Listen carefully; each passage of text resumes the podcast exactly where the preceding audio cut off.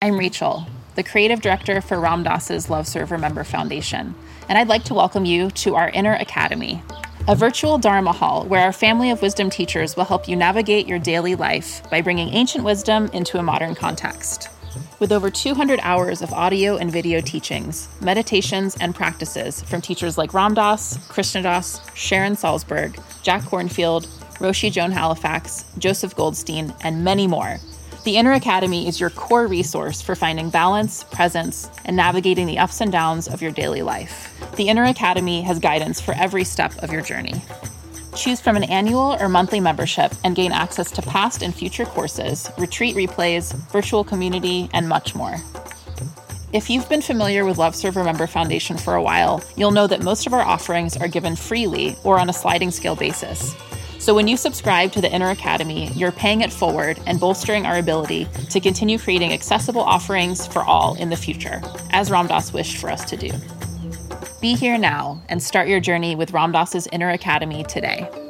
For more, visit ramdas.org forward slash Inner Academy. Teaching meditation can be a deeply rewarding experience.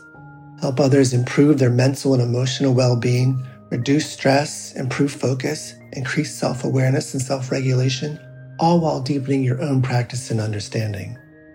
Join acclaimed author, Buddhist teacher, and Emmy Award-winning musician David Nicktern on Tuesday, May twenty-eighth at six p.m. Eastern Time for a free online discussion on teaching meditation in Dharma Moon's renowned mindfulness meditation teacher training program. Get certified by Dharma Moon to teach meditation, lead group practice sessions, and work with individual students. Visit dharmamoon.com slash be here now for more info and to reserve your spot for the free online event with David Nicktern on May twenty-eighth.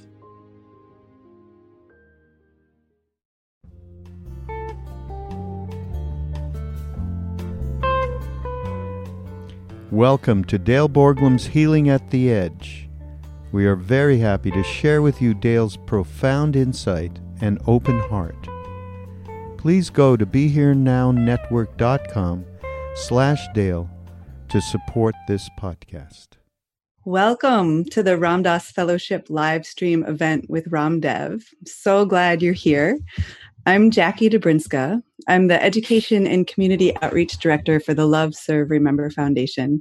And I'm just really excited to be with you all tonight as we find ways to connect um, through the community. And community is so important, especially during these times. Uh, Meister Eckhart is, has said that community is where our great gladness and the world's deep hunger meet. Or in other words, this is how we feed each other, is by coming together. And the Ram Dass Fellowship is where we deepen these con- connections within the community. And we've been doing that by creating these virtual events and by supporting people in connecting to each other through local satsangs. It's sort of how we take the energy of the the um, in-person events and keep it going. Um, if you're not a member of the fellowship, make sure you sign up by going to ramdas dot org, um, and you can search for fellowship, and there's a sign up through that. Um, this call started for, for just the fellowship, but due to these times, we've, we've increased it and invited the whole community to be a part. And so tonight it's available on ramdas dot org, on Facebook, and on the YouTube channel as well. And throughout the evening, you can access the chat in any of those to ask questions. Um, we'll have a Q and A session at the end. So this format provides such an opportunity for this worldwide connection. Um, and so we come together in this space. And if we were in person, just by coming together, we create sort of this sacred ritual space. And when you're on these sort of virtual um, formats, it's really easy to get Uh, distracted or a little disembodied. And so before we begin, I'm going to invite you to sort of settle into your space. Um, if you have a candle nearby, maybe you light the candle, um, or just tune into the hundreds of people that are in this time together on this call, or just feel your feet on the ground and take a couple of nice, big, deep breaths and feel it in your body. And feel it in your heart. And so tune into that loving awareness that you are. And now we enter into our satsang space together. And tonight it is, we're presenting the tools for spiritual healing in a time of uncertainty. And it's with Ramdev. And Ramdev, also known as Dale Borglum, Borglum, sorry, um, founded and directed the Hanuman Foundation Dying Center in Santa Fe, New Mexico, which was the first residential facility in the United States to support conscious dying. He's been the executive director of the Living Dying Project in Santa Fe, and since nineteen eighty-six in the San Francisco Bay Area. He's also the co-author with Ram Dass, Daniel Goleman, and Dwarka Bonner at, of Journey of Awakening, a Meditator's Guidebook, Bantam Books, and has taught meditation since nineteen seventy-four. Dale lectures and gives workshops on the topic of meditation, healing, spiritual support for those with life-threatening illnesses, and on caregiving as a spiritual practice. And so with that, I will turn it over to Ramdev. Thank you so much, Jackie. It's really being, it's really a pleasure to be here.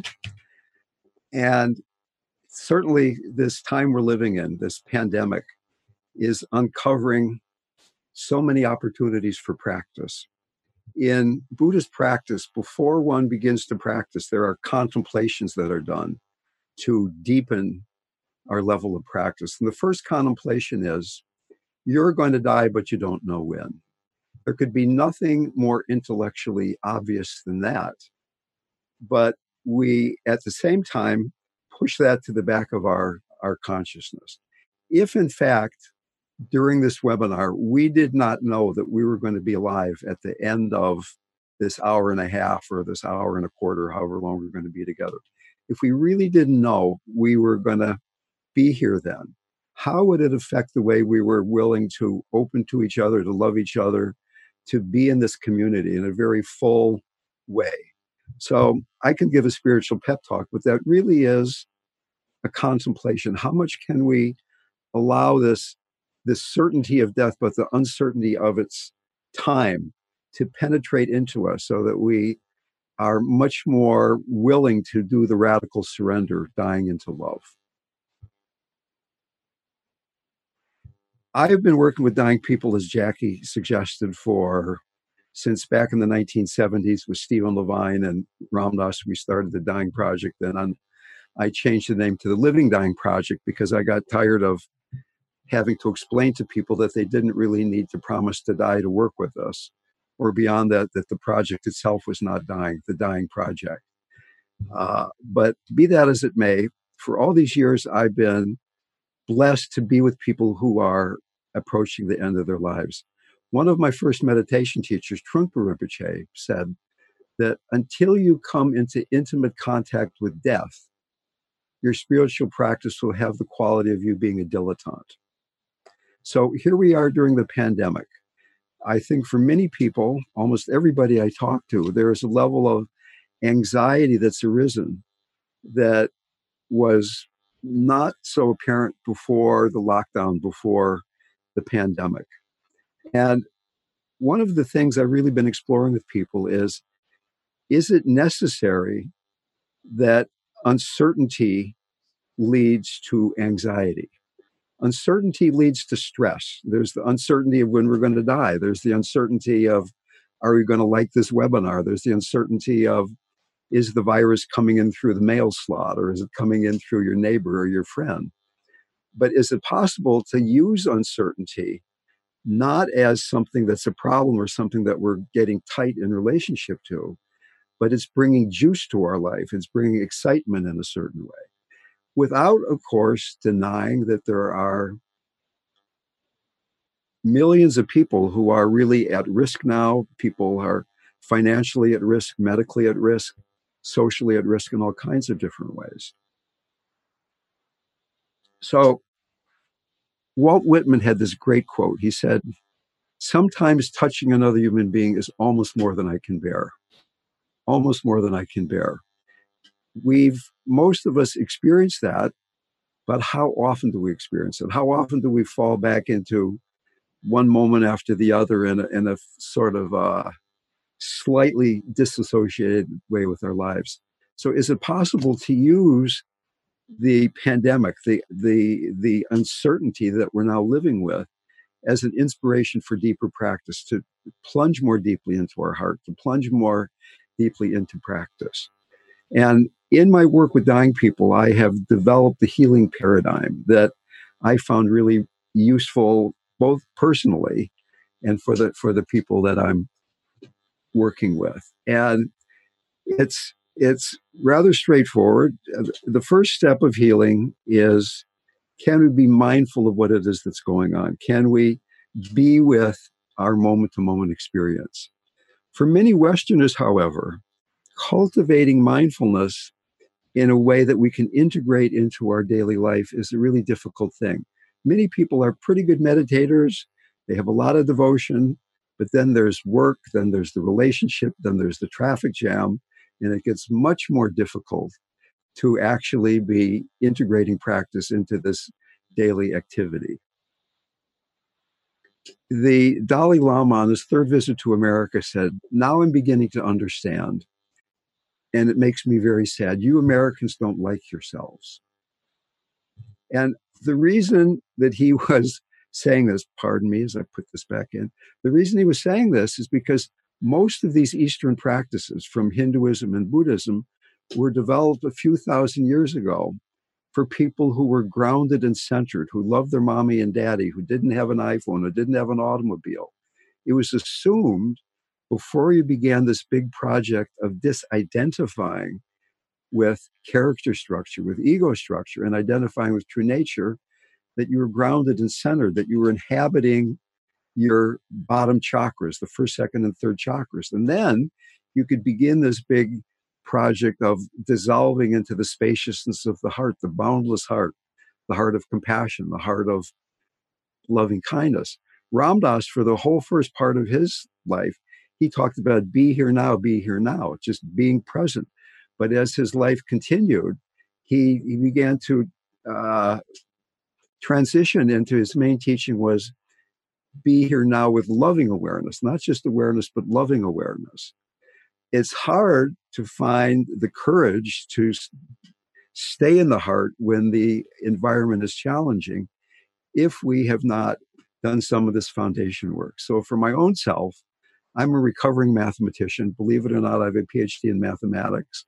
Uh, I don't know if you can imagine what that did to my mind. I went right from Stanford to Maharaji. It was like very discont- discontinuous.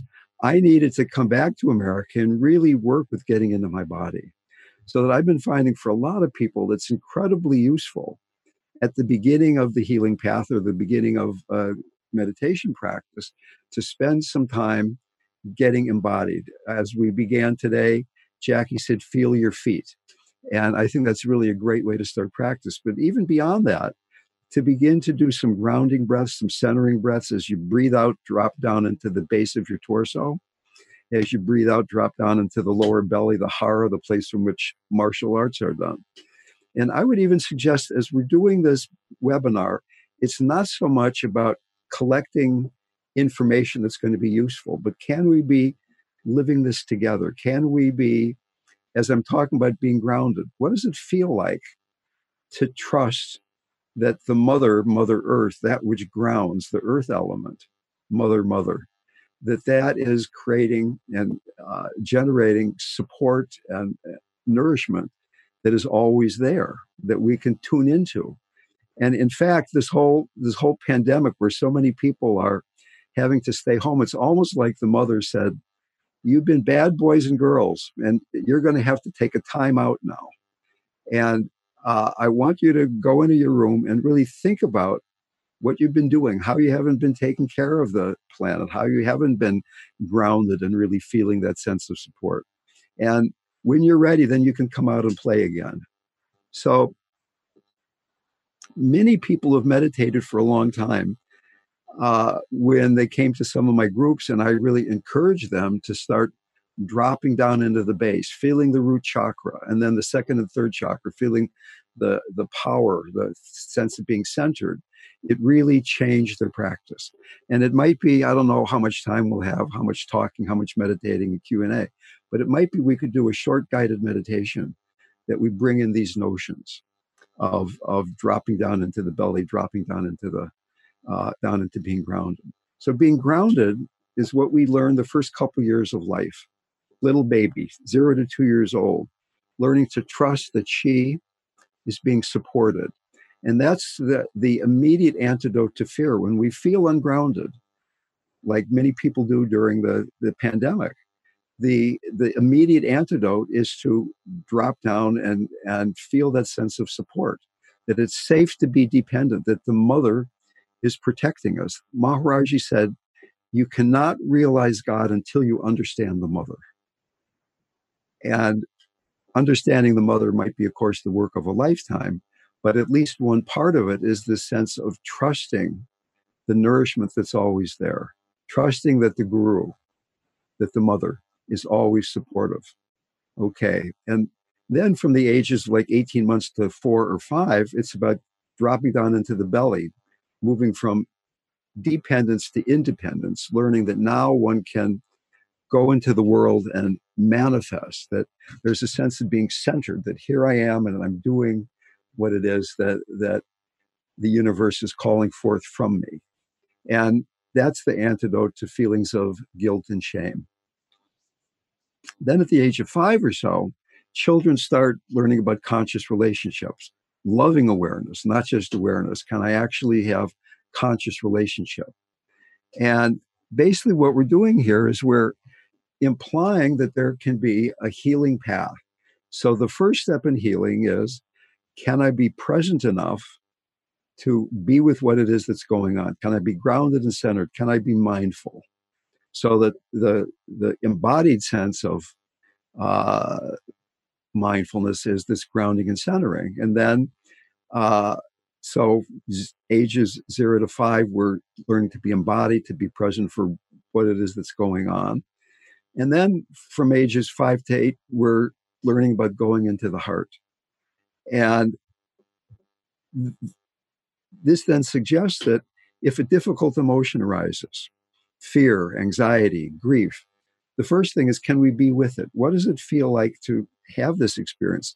Usually when fear arises, we get very busy being triggered uh, and focused on the trigger. It's not that I'm just feeling fear, but I'm afraid of getting sick. I'm afraid of going broke. I'm afraid that my relationship might not work out. I'm afraid that my meditation practice is not uh, bearing fruit in the way that I had hoped that it might be able to do that. Right? So we we become aware of, what does it feel like to be afraid? What does it feel like to have anxiety? Is it possible to feel uncertainty and not even move into anxiety? Is it possible to be with the uncertainty of this world now and just be with the feelings, and then begin to have compassion for the part of me that's having those feelings? Self-compassion, self-love is really, in my humble experience, the central focus, the, the turning point in spiritual practice. That we can't really love other people, we can't really have compassion for other people until we have been able to work with some of these places deeply within our own psyches. So a difficult emotion arises, can I have compassion for that part of myself? If I'm not feeling independent, autonomous, and this being who's down there in my belly, it's going to be really hard to do that. And it's going to be really hard to be centered if I'm not trusting groundedness. So there are these developmental stages that eventually will allow us to be able to keep our heart open, even if the environment is not being supportive. The Dalai Lama said, if you want others to be happy, practice compassion. If you want to be happy, practice compassion. So just imagine how simple your life would be if the motivation for your actions were compassion. Not, do they like me? Am I getting enough? Uh, what's going on here? But what is the compassionate thing to do? What is it that will bring more compassion into the world? So initially, we're practicing to get grounded and centered so that we can be present.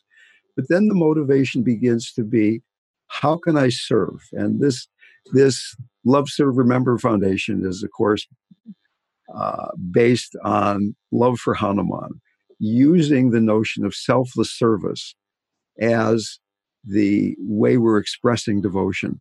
There's the story of the Ramayana, the story of Rama and Sita and Hanuman. And Rama and Sita get separated. Sita gets kidnapped by the demon Ravana. And the, the male part of God and the female part of God can't find each other until Hanuman, devotion through selfless service, helps them come back together. So that the selfless service, maybe during the pandemic, maybe it doesn't mean uh, you're going out and actively doing things. Maybe it's sitting in your room and doing compassion practice for all people who are suffering. I've been working with a lot of groups, and all of my face-to-face groups have turned into Zoom groups. And people are often being overwhelmed by how much suffering is going on in the world now.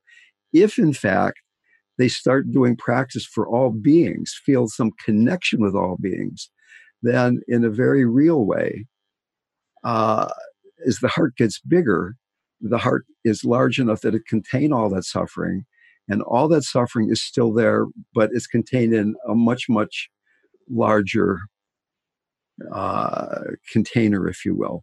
Just as an example, there was uh, some studies done a number of years ago using psychedelics as a, as a psychotherapeutic agent to help people who had fear of death. And uh, people in the study had, quote, terminal cancer, unquote. They had three guided sessions. After the three sessions, uh, they did the study, and people had a lot less fear of death.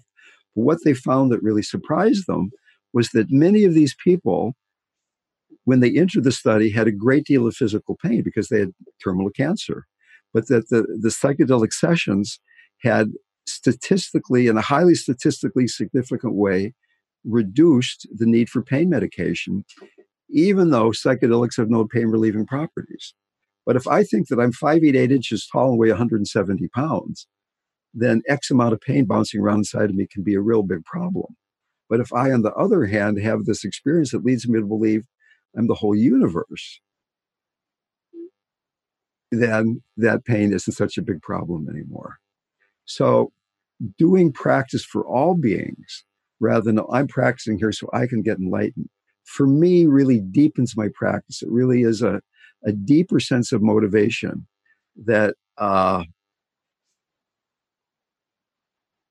brings me back to practice again and again and again. When I, I talk to people, I, I've got a guy in one of my groups who lives in the Bronx, and he's, he hasn't gone out the front door for six weeks. He's been in his apartment in the Bronx for six weeks. He says, it's totally silent there. You can't hear anything. It's like a deserted city, except ambulances back and forth all day and all night, ambulances taking people to the to the hospital. And he's he's when you hear the ambulance, does that close your heart, or can that be the signal to open your heart to the person in the ambulance, where the ambulance is going?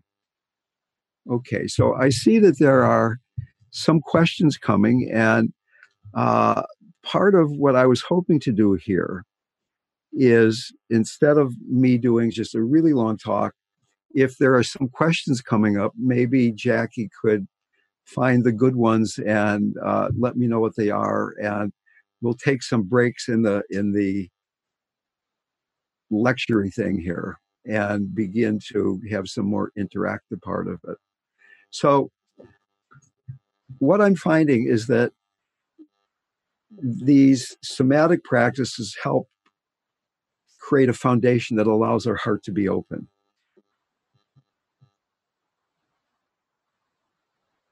Uh, something from J R here that I'm not quite understanding how to deal with.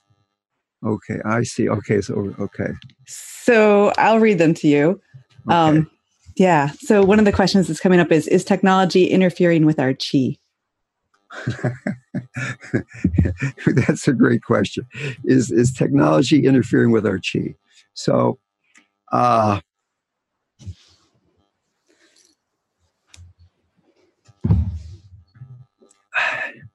so as I was saying before, there are these developmental stages. Zero to two, you learn to be grounded. Two to five, you learn to be centered. Five to eight, this opening the heart thing is about having appropriate boundaries. And uh, I remember when we were with Maharaji, he would eat poison. He, he, somebody gave him some arsenic, and he took a whole mouthful of it. Nothing happened to him at all. So that if you identify as I'm, I'm really sensitive that having my my router on close to my bed, or that I'm on Zoom all day long, I'm looking at a screen all day long. If you identify with I'm somebody who's going to be bothered by that, it's probably going to bother you. I just read this like amazing article in the New York Times two days ago. And what they came up with was that they studied three groups of people, thirty thousand people they studied. The first group had high stress, and they felt that being stressed uh, was not good for them. And they were forty-three percent more likely to die than the people who didn't feel that way. The second group had high stress, but they thought, this is okay, I can work with this. And the third group had low stress, but the second group that, that, that had high stress Uh, were healthier than the ones with low stress because they were using the energy. Okay, so so basically, uh, we've talked about uh, awareness practice, mindfulness practice, then the second stage is heart practice. But the third stage is Tantra, seeing difficulty as an opportunity. So uh, is it possible that there's this opportunity with the pandemic? There's this opportunity with all this information that's coming in through your screen that increases your chi.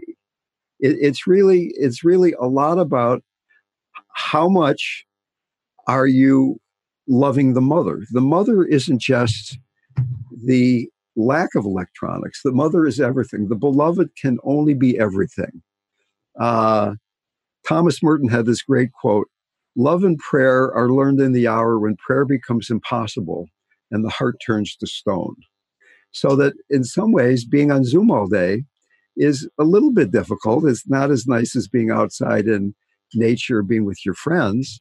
But at the same time, can we work with the ways that that begins to close our heart? There's more energy. There's, I, I'm communicating with people all around the planet now, almost every day. And to the extent that I'm feeling connected, that's chi that I can work with. That's chi that that feeds me. That's chi that uh, can be shared. So that there is there is is no shortage of chi or prana or shakti in the world. It is our sense that I'm separate from Maharaji. I'm separate from God. I have to protect myself. I'm this limited being. So that yes, we are limited. We have a body. One day the body's going to get sick and die. Maharaji died of a heart attack. Rama, Ramana Maharshi died of cancer. Ramakrishna died of cancer. You got a body, you're going to die. It's going to happen. But at the same time, I remember one time we were with Maharaji and Ramdas was having a bad day. And he came up to Maharaji and said, "I'm really having a bad day. I feel so impure. I'm so angry at, at a few people." And Ramdas uh, had on long sleeves, and Maharaji looked up the sleeve of his shirt and said, "I don't see any impurity." So can we see the sacred in everything? Once the heart opens enough through devotional practice, through mantra, through prayer, uh, through Tonglen, through cultivating compassion, when the heart becomes spacious enough, when the heart becomes connected enough, that then leads to the stage of Tantra, where we begin to see it all as sacred, even the dark mother. So God is just not the nice part. God is also the difficult part. God is God is COVID. God is cancer. God is war. God is Donald Trump. God is one of the lines I have now in my groups, which just drives people crazy, is when you are dying, Donald Trump will be at your bedside. Okay. Now, for the people who hate him, that drives them crazy. And for people who love him, that drives them crazy too. It's not that he's going to be there physically, of course, but any place where you are caught up in that image of him leading you into unconscious reactivity, that's still going to be part of your life as you're, you're dying.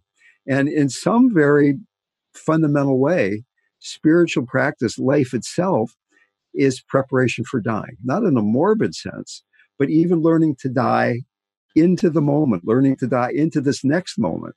Can we die with love into this next moment with loving awareness? And to the extent we can do that, then electronics, no electronics, it's it's all it's all it's all uh, it's all good. But at the same time, we have to be aware enough that there are places where you and I are caught, that if you're on Zoom all day, uh, your brain gets fried and you've got to take a break. So it's both at the same time. That certainly there is the case that uh, it's all perfect and it's all it's all God. Suzuki Roshi said, we're all perfect, but there's still room for improvement. And the place where there's still room for improvement is the place where we're still getting caught. So it's uh, it's both at the same time. Any other great questions there? Yeah. Thank you for that. That's such a good reminder um, on all these pieces. So there's another question here um, from, it looks like Louis on YouTube. You talked about the stages of development. Is that an analogy for spiritual development stages? So, uh, yeah, the, the stuff I'm teaching is nothing new. But what I think I found that I heard, haven't heard anybody else say, that there is a remarkably consistent parallel between Piaget's stages of early childhood development, the unfolding of the Buddhists' system of Yanas, Hinayana, Mahayana, Vajrayana, Dzogchen, the awakening of the chakras, uh, other stages of somatic theory. They're already saying that there are, there are these developmental stages, that you can't really rest in your heart until you've learned to be centered and present and be able to be who you are. And it's hard to be who you are in the martial art of being you until you've trusted this dependence that the mother is taking care of you. So that maybe this is a great uh, spot to plug myself, that if you go to the Living Dying Project website, living dying dot org, there's a lot of free talks that go into the stuff much more deeply than we're going to have a chance to today. Uh, video, audio, text files. I also have a podcast channel on the Be Here Now Network, along with Ram Dass and Krishna Dass and Raghu and the whole cast of characters, Jack and Joseph and Jackie and everybody. So, uh, and Sharon, all that stuff is there. Uh, there's also an online workshop that goes into this much more deeply that could prepare you for deeper practice or for working with people who might be approaching the end of their life. Great. So Devin asks, uh, I've come to find that surrendering to deep loss and deep love often leave me to the same place of tears, connection, and overwhelm. Yeah. How do we practice holding space for it all, even in overwhelm? So that's a great question. That's a really great question. Uh, grief are the emotions that arise to feeling separate. It's not just being sad because somebody died or because somebody left, but somebody cuts you off in traffic and you get angry. That's a grief reaction because you're not feeling connected to that person. We're feeling separate. Compassion, on the other hand, the compassionate heart has some really important defining qualities. The compassionate heart is connected, connected to self, connected to each other, connected to God. The compassionate heart is spacious, and the compassionate heart is warm. So Rumi has this wonderful quote. He says, grief is the garden of compassion. When we're feeling grief, can we transmute the feelings of grief and separation into feelings of compassion and connectedness? It's an ongoing process. Everybody in this room is grieving. If, if, Even if even if you're not paying attention to the pandemic, even if you haven't anybody close to you die lately, we're all grieving because we have lost parts of our childhood. We have lost parts of our identity. You probably lost some pets along the way, or there's all this loss. So that, can we use that loss to show us where we're caught in separateness and do conscious grief work? So that occasionally you, you go into a protected, sacred place, your bedroom, in front of your altar, out in nature, and you invite the grief to come. And instead of saying, I'm grieving because of the pandemic, I'm grieving because somebody died, I'm overwhelmed by this grief, what does it feel like to have these feelings? Going back to that healing paradigm that I was talking about, the first step is feeling what's going on, clear, mindful, embodied awareness. What is it like to be in my body right now feeling grief? And then the next step is, can I then open to what that feels like with an open heart? Now there's two things to do, not just be aware, but be aware with, with, with compassion. And in fact, psychologists have done these studies that, to no big surprise, mindfulness leads to a greater sense of well-being. But they've recently discovered that mindfulness plus compassion, now there's two things to do, moves you much more quickly into a sense of well-being. And just even more recently, they discovered that if you meditate on emptiness, the tantric nature of things, and it's even much more quickly than the other two stages. But we have to start where we are. Can we be mindful of where we're lost in grief? Can we have compassion for that place in ourselves? And can we then realize that it's all, it's all Maharaji, it's all, it's all the mother. There's this wonderful poem uh, by uh, Ram Prasad Sen, one of my favorite poets, and he was a great devotee of Kali. And he said, "Mother, in this lifetime, either you will devour me or I will devour you. And I make the vow that it is you that I will devour." And what he was meaning there is that we're devoured by life when we're overwhelmed by our feelings, when we're identified with there's this me perceiving an objective separate reality. But when we're devouring, when we're really present in loving awareness, then we're devouring the mother. And I just love that image of devouring the mother moment to moment. And then we get lost and she devours us for a while. Who's devouring whom? That's a beautiful image. Thank you for that. Um, it also sounds like you're, you gave us the step-by-step process um, for us to not fall back into those habitual patterns of being closed down. Um, so there's another question here um, from Ryan, who says, Ram Dass, he mentions that Ram Dass tells Maharaji, "You can't send me back to America. I'm too, too impure." Uh, what do you think he meant by that? Or what do you think about that?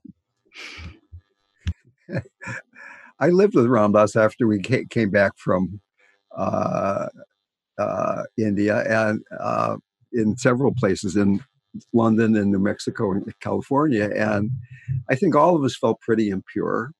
Uh, and I think it's easy to assume that being with Maharaji was this wonderful, amazing, great thing. And it was, but at the same time, it was really, really difficult because we felt impure. We were bringing our neurosis to the feet of the guru. And uh, he would, he would, he, how can I say this? The function of the guru is to show you that you are whole, that he loved me no matter how neurotic I was being. But yet my sanskaras, my conditioning was so strong, as was Ram Dass's, that even though we had been uh, hours almost every day with Maharaji for months and months and months,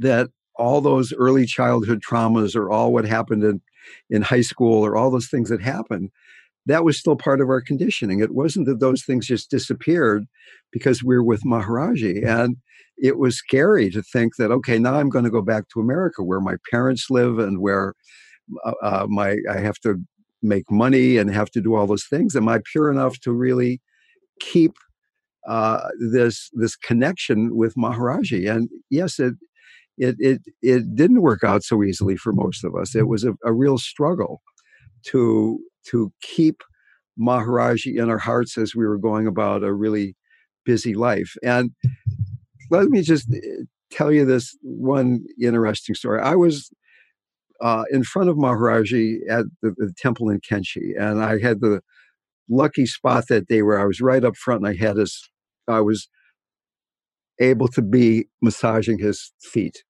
And I felt so lucky. I'm massaging his feet and I'm saying my mantra that he had given me and just feeling overwhelming love. And then after five minutes of this, I started feeling proud that I had Maharaji's foot. And as soon as I started feeling proud, he started pulling his foot away. And I went right back to my mantra, and I got back to just love and God's name and Maharshi's foot, and it's all one. And that went on for a while. And then I got back to, oh, look at how lucky I am to be here right now. And as soon as there was an egocentric thought, he started pulling his foot away again. And I went back to doing the love thing. And it was just, even, it was so clear that even though I wasn't saying anything, he could feel the energy of me thinking an impure thought, whatever that is. And those impure thoughts followed me and Ram Dass and everybody really back to America. So that uh, they say in India that the job of the guru takes place in that very first second where he shows you this is the possibility. There's this great book that uh, that Parvati Marcus put together called Love Everybody, I believe. Is that the name, Love Everybody? And uh, it's the stories of Westerners meeting Maharaji, and almost everybody in that book had the same line: when I met Maharaji, I felt like I was finally home for the first time in my life. But then we had to take that feeling of home and come back to physical home, which was not quite so easy. And it's still, it's still work. I mean, my sense about the pandemic is that we've been floating along on the surface of the water, like the water of life. And there's, there's this big iceberg, and we can see ten percent of it.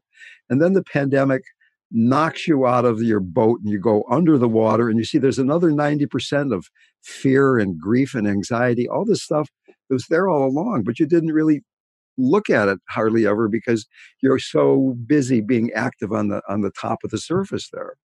So this is this incredible opportunity for awakening.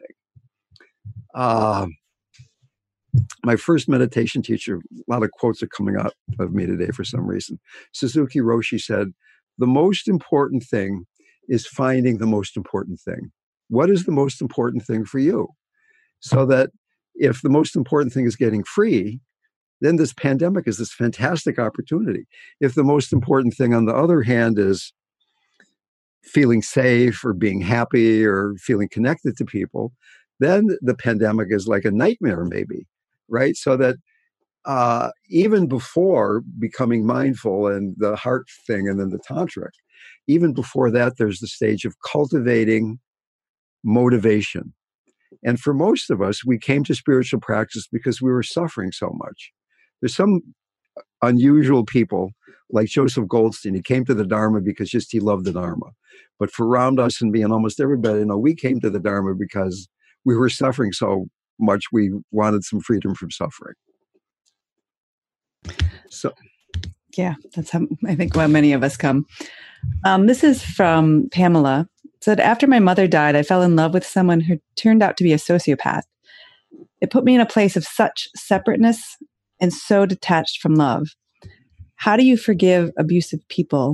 And also, how do we connect to love when the people we love the most are no longer with us? Okay, a lot of good questions. So, I was talking to somebody else just earlier today about keeping their heart open to Trump. She's a student of mine, and she's telling her friends that she feels compassion for Trump, and they're all angry at her. They're, a lot of them are angry with her because they feel that he doesn't deserve her love. And compassion for somebody that's hurt you is not about approving of what they did or liking them or ever wanting to be around them again. Compassion and forgiveness is about yourself. It's about, can you keep your heart open even when the concept or the memory of this other person shows up? It's about healing you so that there's, like when I said before that Donald Trump will be at your bedside when you're dying, so will your sociopathic ex-boyfriend be at your bedside when you're dying. Any place that you're still holding on to, rejecting, pushing away, that's going to be part of your character structure. That's going to be what's let go of as you're going through the dying process. And if you're still grabbing onto that, that's going to limit the spiritual possibility of the dying process. So one could do a forgiveness practice or a compassion, a compassion practice. We, uh, there's, there's uh, a practice called Tonglen, T O N G L E N. Uh, there might be time to do a guided Tonglen practice at the end of the day here. I'm not sure. But if there's not, Pema Chodron talks about it. I have some guided Tonglen uh, files on the Living Dying Project website. You go to the education link and there it is. Uh, so, or you could just do forgiveness practice, and just suppose your boyfriend's name was Joe. Probably wasn't, but you can just start working with Joe, I forgive you. And even though you don't yet, maybe you can just imagine what that might feel like. Stephen Levine told me that he, he, he had such a hard time forgiving himself that he worked for years saying, Stephen, I forgive you, just imagining what that might feel like. And one day it happened. One day he felt forgiven. And when he felt forgiven, he felt, I felt so naked. I wanted to take all that guilt back again, but decided not to do it. Good for Stephen. Okay. So can you, can you begin to open your heart to that? And as we were talking before about Tantra or the mother, it's all the mother. The sociopath is the mother. The pandemic is the mother. It's the dark mother. It's Kali. It's Durga. It's Shiva destroying, devouring. And that eventually we have to open to the dark as well as to the light. Uh, the Tibetans say that when you're dying, the first thing that happens, or one of the first things that happens right after you die, is you encounter a light that's as bright as a thousand suns. And that light is your true nature. And of course, the secret is that right now, you and I are living in that light. You and I are enlightened already, but we're so busy fixated on I'm here in California and you guys are scattered all over the planet, that it's hard to remember that we're this one consciousness, one being that's flowing through us. And we, we get lost in the separateness, which is also real, but forgetting the context of the spiritual oneness. So to the extent that we can keep going back to this sense of it's all the mother, it's all part of what can be be open to. And of course, that's going to be a process. It's going to, it's bringing together our psychological woundedness and our spiritual practice, and it goes back and forth.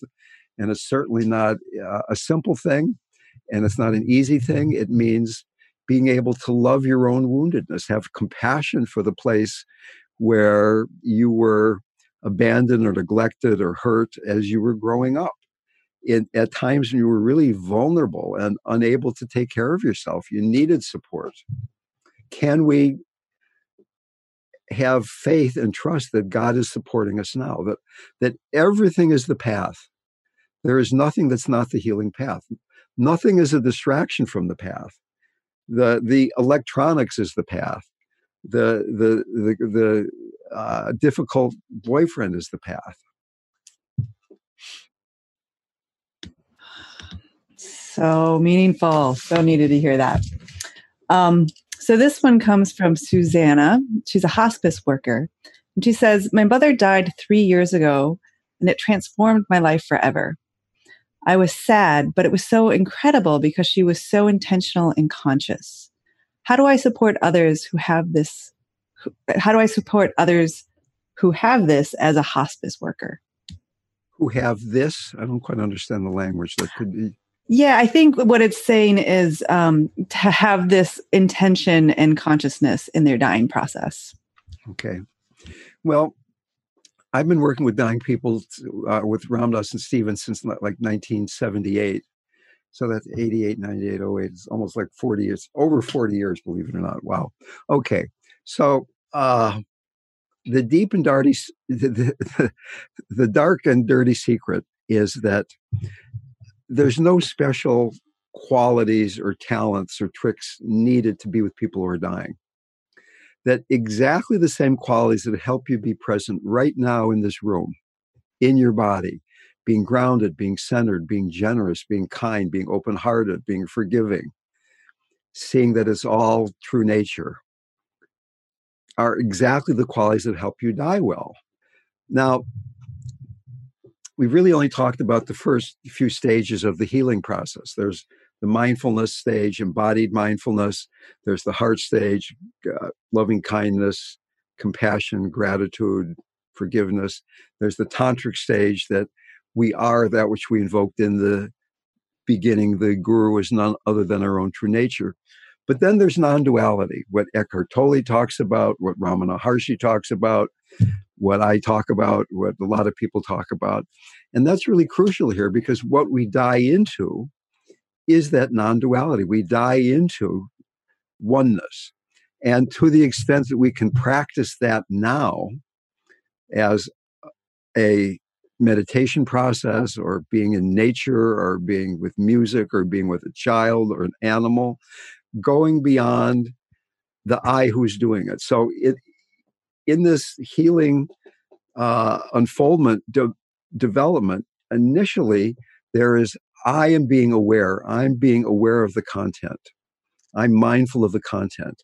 And then we get to the, the heart stage. We're not so interested in the content as we are our relationship with the content. Do I have a loving relationship with the content? Do I have a compassionate relationship with the content? Can I forgive? Can I be present in a heartfelt way? And then we get to the tantric stage where we're not interested so much even in the relationship, but the nature of things itself. The nature is that it's all sacred. It's all the mother. It's all a, it's all a devotional unfolding. It's all our embracing of uh, our experience, no matter whether it's pleasant, unpleasant, or neutral. But then finally, when we're going into this with deep enough devotion and and this this tantric understanding, finally it all becomes one, and that's what we die into. So that to the extent we've done some some practice or some non-practice, like one of the slogans in non-dual Dzogchen practice is no meditation, no distraction. Nobody's meditating because there's nobody, and nothing is a distraction because it's all the beloved. No meditation, no distraction. To the extent we get there, then dying is just another moment of that. So that I do teach people how to be conscious caregivers, compassionate caregivers. But the deepest practice is not the tricks of doing Tonglen or doing the Ah breath or doing Poa or different practices that are talked about on the website. The deepest practice is how deeply can I be resting in wholeness when I'm around someone who's dying? Because when someone is dying, that's kind of a finger pointing at you that you're going to die too. That's going to uncover the fear of death in you. All fear, all fear is basically fear of death. As my as a recovering mathematician, I've got this equation. All fear equals fear of death, and fear of death equals lack of enlightenment. Any place where we're afraid, there's an I who's afraid of that out there other than I. And that's lack of enlightenment. There's nothing other than self, nothing. So that when we find fear, that can be good news. Suffering is grace, as Ram Dass said. Can we take our our fear of death? Can we take our uh, difficult emotions that are arising due to the pandemic, to social distancing and all the other uncertainty? And can that be grace? Because it's per- perfectly pointing at, here's what you do next. Here's what you need to do next to really awaken. Hmm. Nice. Thank you. This is from Isabel. Um, she says, hi, thanks for this event. My question would be, how to not be overwhelmed by all that suffering that, suffering that we see in humans and animals, and to accept that we can't prevent every being from suffering? Okay. Well, that's that's a very deep question, Isabel, and there's all kinds of answers to it. One answer is that suffering is only suffering. Cancer doesn't cause suffering. Pandemic doesn't cause suffering. Divorce doesn't cause suffering. Resistance to cancer, resistance to pandemic, resistance to divorce. So if we go more deeply into that initial stage of mindfulness and actually begin to get how suffering is arising, that suffering is not the result of the environment, it's our relationship with it. You might start with unpleasant physical sensation and how we tend to, in a very automatic way, begin to resist unpleasant sensations. We're always scratching. There's the whole don't touch your face thing, which got cultivated some mindfulness maybe. But what I'm getting at here is when we really begin to get how suffering is arising, why? It's from our resistance, it's our attachment. Then suffering becomes grace. And uh, as we as we can really get in a deep way how suffering is grace, the mind begins to stabilize. It's not trying to get away from suffering. And then the heart can begin to open. And the nature of the heart, as I mentioned before, one of the fundamental qualities of the heart is emptiness or spaciousness. There is room in the heart for all of the suffering in the universe. Every sentient being, every animal, every human being, all the people who are homeless, who are, are wondering how they're going to feed their children because of the pandemic or because of famine or because of war. There's room for all of that. And a very useful practice that I've been finding for people is to practice for everybody now. To, and if you can't do that, then can you practice for the part of you that's overwhelmed by the suffering of everybody? Okay, so you sit down and say, I'm going to do a compassion practice for the suffering of all sentient beings. And you sit down and you feel overwhelmed by that. So then you say, okay, I'm going to do a compassion practice for the part of me that's overwhelmed by all that suffering. Uh, I could do Tonglen for that, or I could just imagine suffering me in front of meditating me and begin to really feel compassion for how much that part of you has suffered because of this particular pattern. Nice. You've mentioned the Tonglen practice a couple times, so I want people to know that we'll put that up on the Ram Dass Fellowship pages so that they can have access to that link. Great. Um, Lee asks, this is sort of continuation, please speak more about compassion for my fear. Is this comfort for myself? I have a history of looking outside myself for comfort. No, it's not distracting from your own. Uh, it, it's not. Okay, so uh, the Dalai Lama says that one of the defining qualities of compassion is the ability to equalize and switch yourself with another person. Okay, so it's a little more obvious when we're talking about somebody out there. You see somebody who's suffering, and can you feel equal to them? It's not, it's not compassion for somebody. It's compassion with. It's being with the other person suffering. Uh, can you be with the suffering of all suffering on the planet? Uh, and if you're overwhelmed by that, then what can you have compassion for? So, Uh, could you read the question again? I apologize. Yes, hang on. I'm going to scroll back up to it. Um, please speak about compassion for my fear. Okay. Is this comfort for myself? I have a history of looking outside myself for comfort. Okay. So that so that in in Buddhism, there's a near and far, far, far enemy for Uh, wholesome qualities. So the far enemy of compassion is feeling indifferent. I don't care that you're suffering. That's your problem. But the near enemy of compassion is pity. And we can feel sorry for ourselves to the extent that you're pulling away from your own fear. You're pushing it away. You're trying to avoid it. That's creating more suffering. What does it feel like when you're pushing away fear? There's, if you really pay attention to what's going on in your body, in your belly, in your heart, in your shoulders, there's suffering there. If you can actually be with in, in clear awareness and then open your heart to that, then the suffering begins to uh, dissipate in the vast spaciousness that is the heart. So that this these these open-hearted qualities of being connected to and being spacious around, I find very, very useful metaphorically as a way of dealing with difficult emotions, particularly fear. Fear is the most difficult of all emotions. It's, it's the one right down there in the very basis of the unconscious. So if we can be with, can you be with the fear? Not with the trigger, not with what I'm afraid of. It's not I'm afraid of that stuff out there, though people out there, that situation out there. No, it's being with what does it feel like in my body to be afraid? And can I, can I begin to bear those feelings? And to the extent you can, and then that you can be open-hearted to those sensations, they will begin to dissipate because the heart is boundlessly spacious. We, we're, we're concerned that this pain is so deep that it's going to overwhelm me. And at times it will.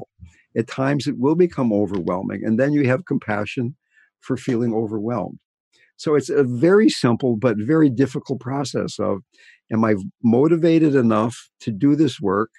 And the beginning of the work is to be with what is going on here, be embodied, having, having embodied mindfulness, letting go of all the stories and the narratives, just being with it the way it is, and then opening my heart to that, loving it, or if there's suffering, can I have compassion for that?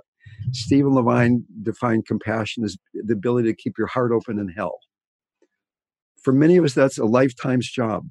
And the fact that you're even asking the question is really uh, very great news. Yeah, thank you. Um, Zach asks, as far as your own practice today, do you find that those old neuroses have dissolved through practice over time?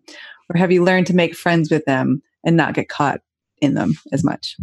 It's some of both. Ram Dass had this great line, I don't know how true it is, but he said, if you're a son of a bitch and get enlightened, you'll be an enlightened son of a bitch. And yet I think if you're too much of a son of a bitch, it's hard to get enlightened because you're not opening your heart and things like that. So my personality over the years, I've been meditating since the nineteen sixties, has gotten less quirky, but I'm still, I'm still this neurotic guy. I just don't care about it anymore. That's not who I am. That's just, that's the package, if you will. That, that, uh, who I am is, is pure conscious, and who I am is, uh, a manifestation of Maharaji's love. And yes, uh, at times I identify with the separateness, and I, I, I go to body workers, and I haven't been in therapy for a long time, but I try to pay attention to my, you know, how is neurosis getting in the way of being effective in the world? But even when it's getting in the way of being effective, to keep remembering that that's not who I am. It's all the beloved. I can just relax into that. I can go beyond trying. Can practice become resting in rather than trying to do something? Am I approaching practice from this neurotic standpoint of a sense of impoverishment and and and and inadequacy, that I'm trying to get somewhere, or am I going into practice from a sense of wholeness and romance and fullness? That that really all I need to do is be with what's going on, because it's all God unfolding. Oh, hallelujah. You just let us all off the hook about being perfect in all of this. Um, that perfectionist mind can come in in so many ways. So that's, that's so fabulous. Um, uh, there's a question here that says, Ram Dass said he is a soul. Is there still a Ram Dass soul, or has he dissolved into non-duality with no trace of his individual soul? You mean now that he's died, I guess. Mm-hmm. Yeah. Yeah. Well, you know, I'm not that interested in what happens after you die, whether it's heaven and hell or reincarnation or Shirley MacLaine or whatever it is. What I'm interested in is, what do we need to know and do to be more awake and alive this next moment? How alive am I? How alive are you willing to be? And the more we go into that, then the more we die fully, and Uh, then the, the soul that survives death, if such a thing happens, is more fully uh, surrendered into. I don't know, language is failing me a bit right now. So I guess what I would say is that mo- the, the closest I can come to having a picture of how this all works is that I'm a candle and you're a candle, everybody's a candle, and everybody's candle has an individual flame, that my flame is not the same as your flame. And just as I'm about to die, just as I'm dying, God takes another candle and lights it from my candle. My candle goes out, and then there's this new candle.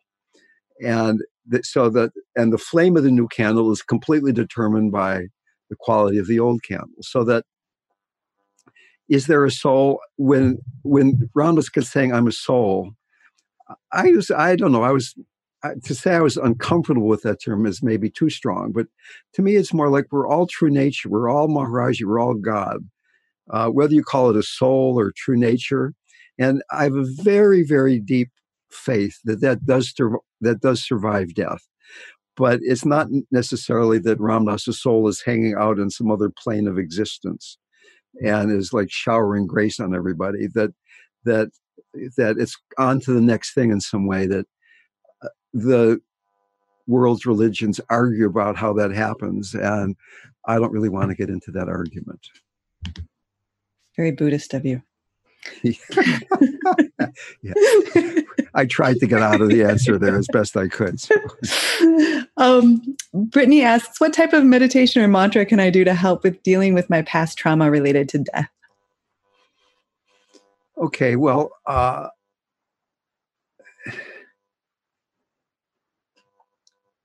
it's hard to generalize without knowing you and, and knowing what your character structure is, but just in general, first of all, if being grounded, doing a grounding meditation is a, a very direct antidote to fear.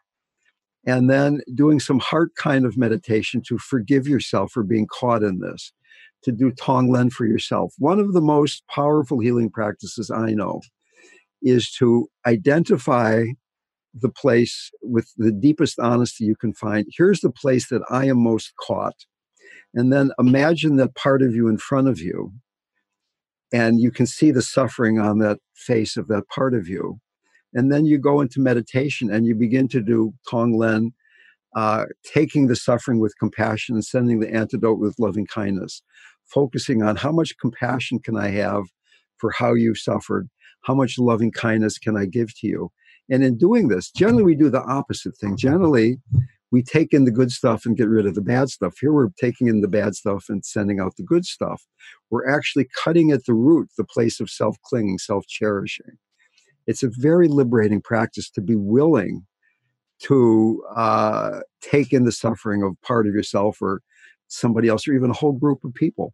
I mean, could could we sit here at the end of the, the day today and spend five minutes breathing in the suffering of all the people who are frightened because of COVID and sending out the antidote, a feeling of of strength or, or confidence or courage with loving kindness?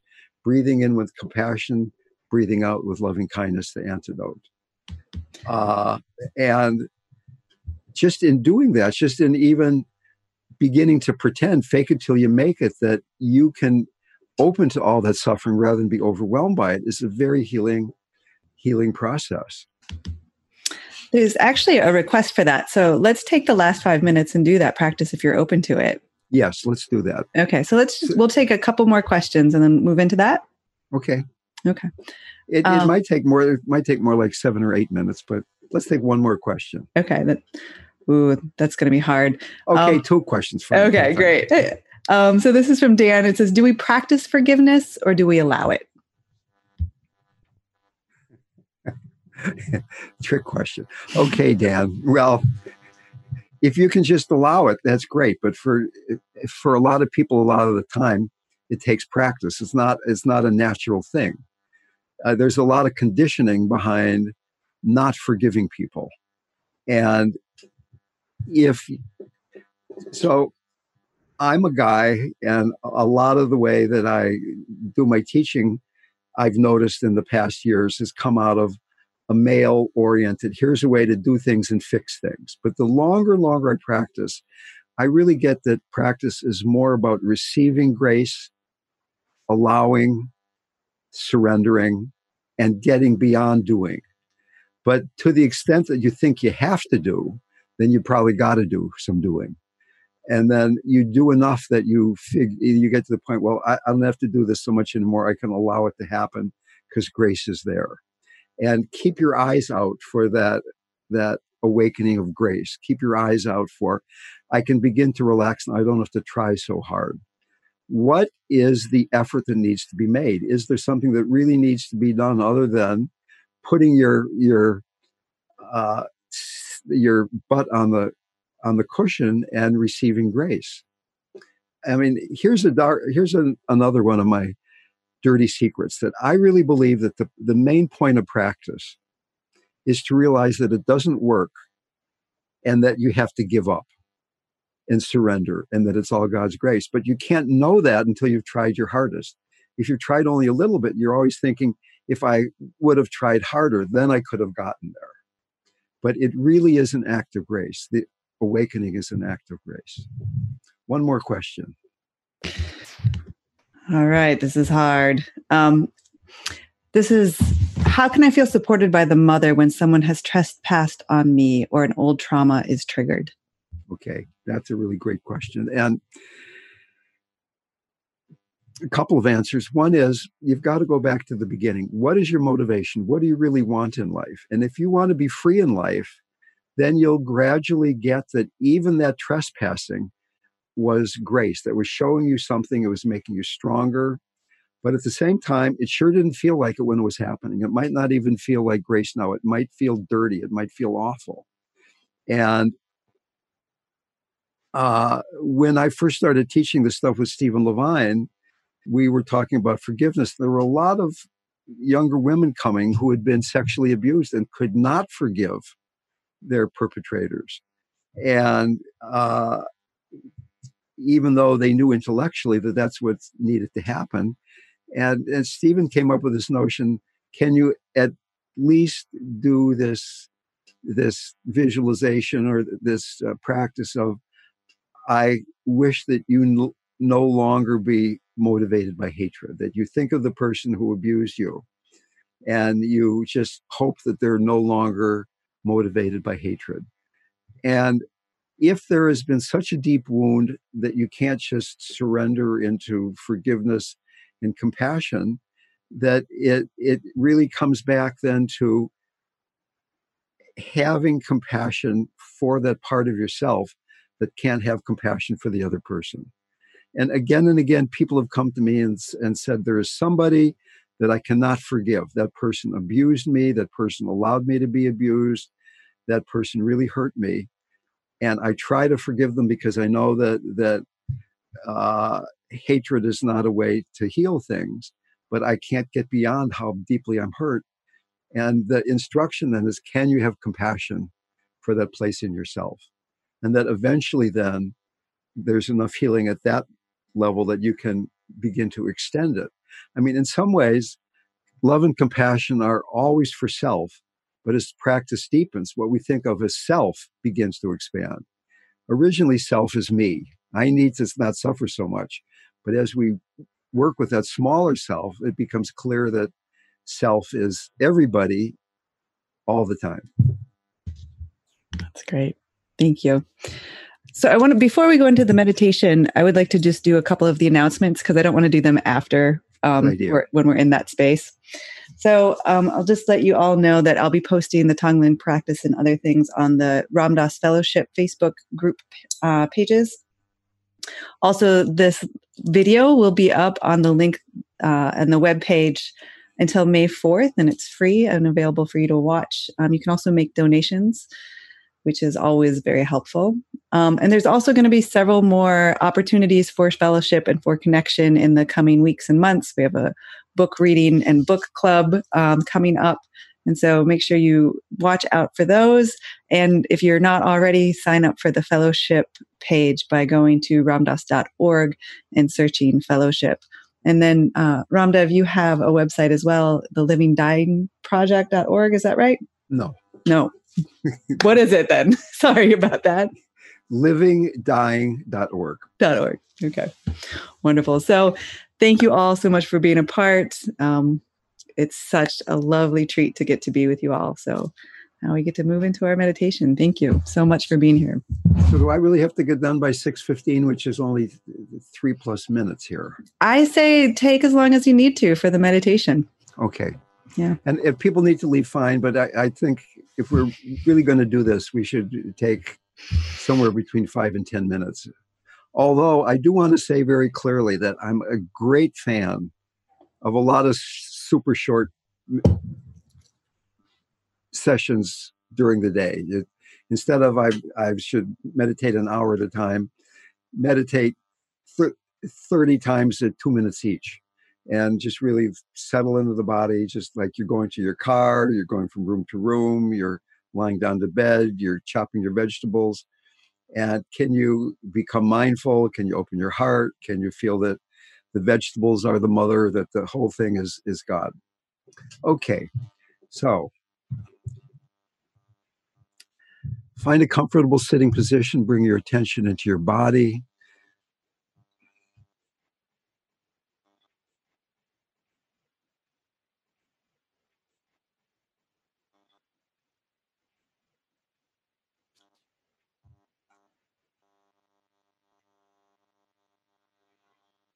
And begin by looking at your motivation. What is it that you want? What is the most important thing? Why did you come to this meeting today? What is your heart's desire? What would you like to have happen? The most important thing before you die. What does it even mean to you that you're going to die, but you don't know when? Can that motivate a deeper surrender into the, these few moments together of practice?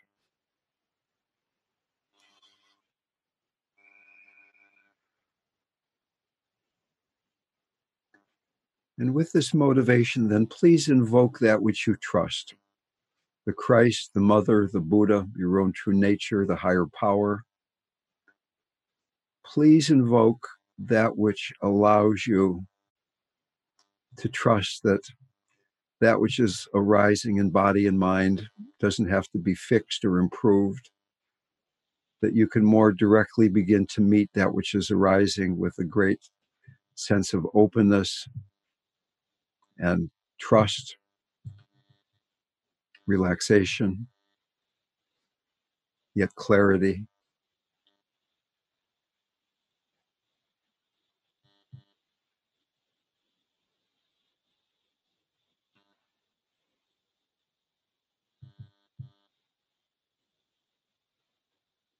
And letting this trust also be brought into your physical body by first taking a few grounding breaths.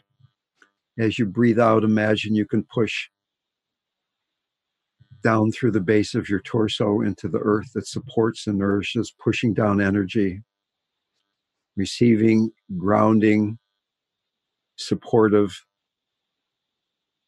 nourishing energy from earth element, from the mother. Easy natural in-breath, with each out-breath pushing down into the earth, feeling your legs and your feet. And if there is resistance to being so far away from the mind that wants to be in charge, just notice that without letting it be a problem. And with this next out-breath, dropping down through the base, inhabiting the root chakra. If you have a hard time feeling this, you can tighten the muscles in the perineum and the upper inner thigh adductor muscles. But it's not a muscular exercise. It's inhabiting a part of your energetic body that many of us have partly abandoned. The antidote to fear, trusting the sense of support. What does it feel like to be a bit more grounded? The mind settling, the body opening and relaxing.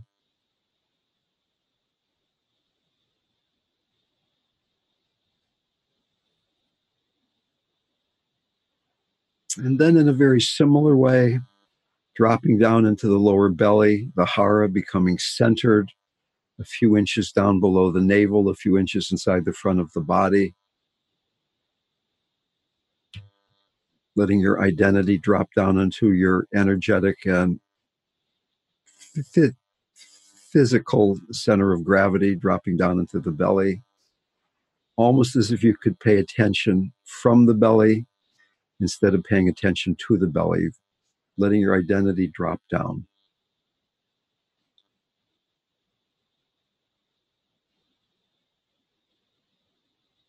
Dropping down into the belly with each out-breath, almost as if you were dying from the mind into the center. The feeling of centeredness allows you to hear my voice, to feel other parts of your body. Thoughts, images, emotions may arise, but you're centered. You're stable. You're not thrown off by activity.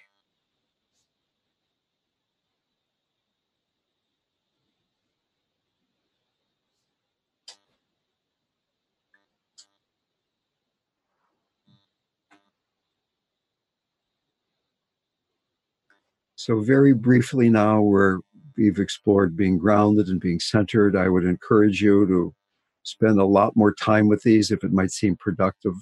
For many people, becoming embodied deeply stabilizes meditation practice. But they are the foundation then, this embodied mindfulness, to begin to open the heart. as if you could breathe into the center of your chest, as if there were nostrils in the center of your chest. Breathing in love, breathing in compassion, breathing out boundless spaciousness in all directions, to the front and the back, to the right, to the left, above and below. Breathing in love, compassion, breathing out spaciousness, the foundation of being grounded and centered, allows you to bear the deep vulnerability and emptiness of the truly open heart.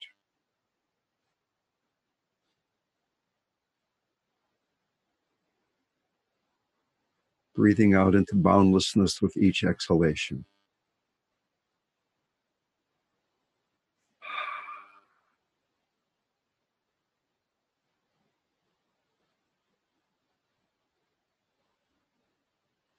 And then ask yourself, is there a part of you that's been suffering lately that is available to be worked with? Might not be what the mind would expect, but asking from your heart, is there something that is ready to be brought into this healing process? Maybe it's a very deep woundedness, possibly it's something that's not quite so deep. Either way, can you imagine that that part of you that's been suffering is seated a few feet in front of you? You can see how this part of you has been feeling by the expression on her or his face. And the first part of this Tonglen process is, can you begin to feel how this part of you has been suffering? Not just imagine it, but feel what you're imagining, feel what you're remembering. The meditating you is beginning to feel in this grounded, centered, open-hearted way the suffering of the suffering part of you. Feel it in your body, feel it in your mind, feel it as nakedly and directly as you're willing. Feel it more and more deeply until you become willing to have compassion. Compassion begins to naturally arise because you feel that suffering so acutely, and your nature is compassion. You begin to feel compassion, a deep wish, an open-hearted wish that the suffering you be free of suffering. And as you're breathing in and out, with each breath, you're going more deeply into this feeling of compassion. A deep wish that she, a deep wish that he be free from suffering, be happy, be free. And compassion deepens and deepens until it gets to the point now where meditating you is becoming willing to take the suffering into you. And as you breathe in, you imagine that the suffering of suffering you is congealing, and with deep compassion, you take it in through every pore of your body into your heart of hearts. And as you breathe out, you send the antidote with loving kindness. You might want to use a visualization. I'm more of a feeling person than a visualizer. The main focus is on feeling compassion as you're taking on the in-breath, and loving kindness as you're sending the antidote on the out-breath. But you could visualize the suffering congealing as hot, dark smoke, and the antidote is cool, white light. Taking suffering with compassion on the in-breath, sending the antidote with loving kindness on the out-breath. You might notice that we're not fixing the bad stuff and converting it into the good stuff. Your heart is boundless. We're just taking it, realizing the boundless, spacious, empty nature of heart, and sending the antidote with boundless love.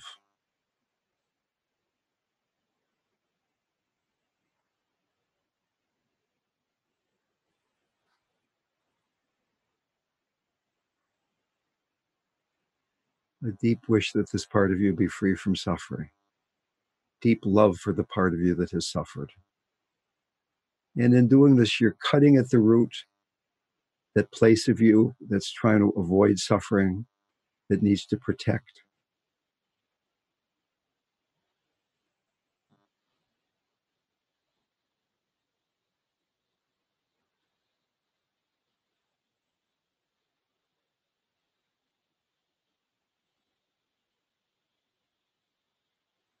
And then imagine that this suffering you is joined by countless beings who are suffering in roughly approximately the same way that you are.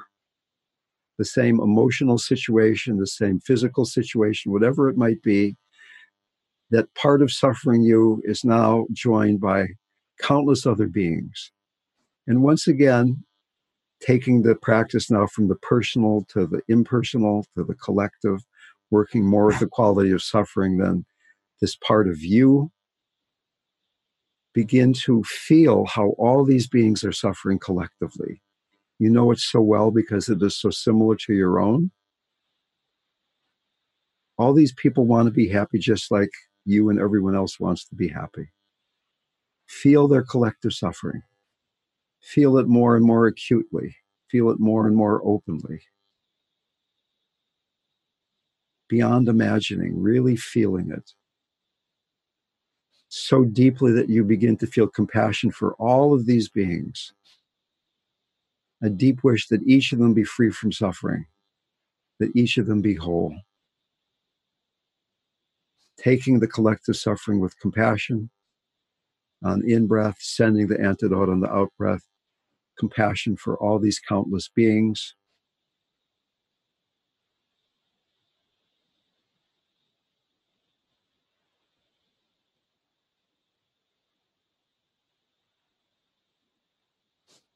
Then finally wishing them and this suffering part of yourself a fond farewell, a loving farewell.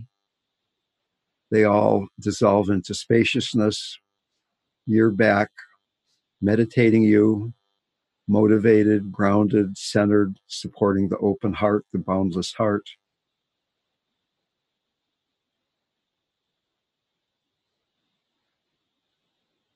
Receiving grace through the heart with each breath, sending out boundless compassion in infinite directions with each exhalation.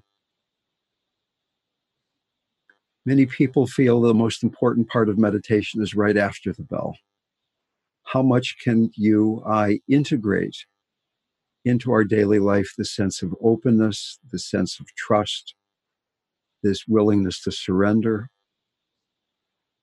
Is it necessary that becoming active, getting involved in electronics or moving about, need distract us from that which is most important? What does it feel like right now? What is the most important thing?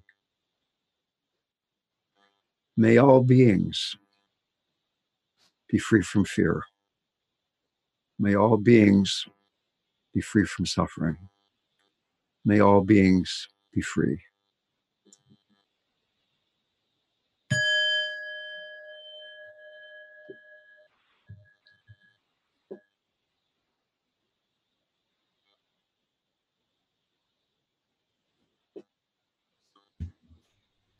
Thank you all so very much. It's been a real privilege to be with you.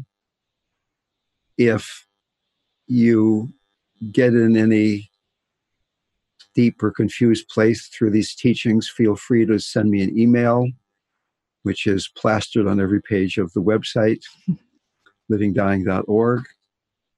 And thank you, Jackie, for being such a great host, and for uh, J R and Mongalam for doing the technical end. Uh, the Love Serve Remember Foundation is really carrying on these profoundly wonderful teachings of Ram Dass and of Maharaji. Uh, the Dharma is such a gift that it's almost hard to imagine hmm. approaching the pandemic without teachings, without the ability to practice, without having the tools to work with fear and anxiety and, and despair. So it is my great gift that I had the opportunity to be with so many wonderful beings and have these teachings and being able to share them. And uh, I honor each of you in, in your practice and wish you all the very best. Thank you.